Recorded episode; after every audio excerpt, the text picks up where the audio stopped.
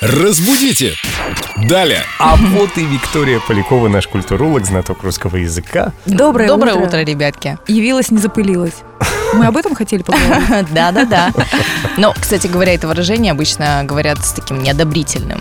А мы с одобрительным. Хотя как не запылиться в Петербурге сейчас после зимы, по-моему, это задача нереальная. Выходишь, эти вот облака пыли везде, Да-да. при- Средство с антистатиком. приходишь весь запыленный, вот так вот с губ вот этого чаруешь, с лица вот этого. И Снимаешь такую Да. песочную маску да, просто сразу. остается улыбка, и давайте разберемся действительно, откуда это взялось.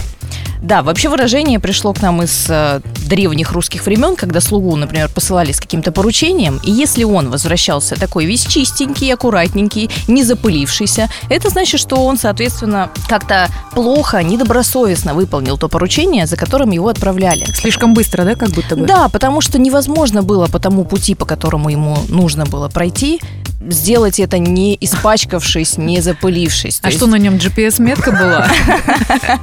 Ну, тогда были пути, эм, Господни.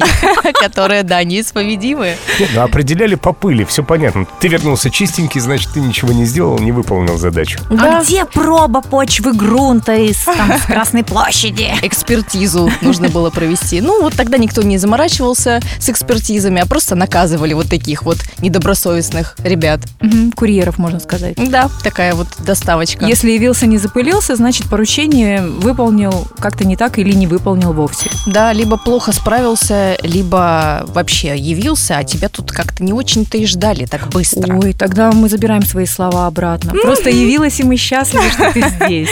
Спасибо, ребят, я тоже всегда рада вас видеть. Разбудите! Далее!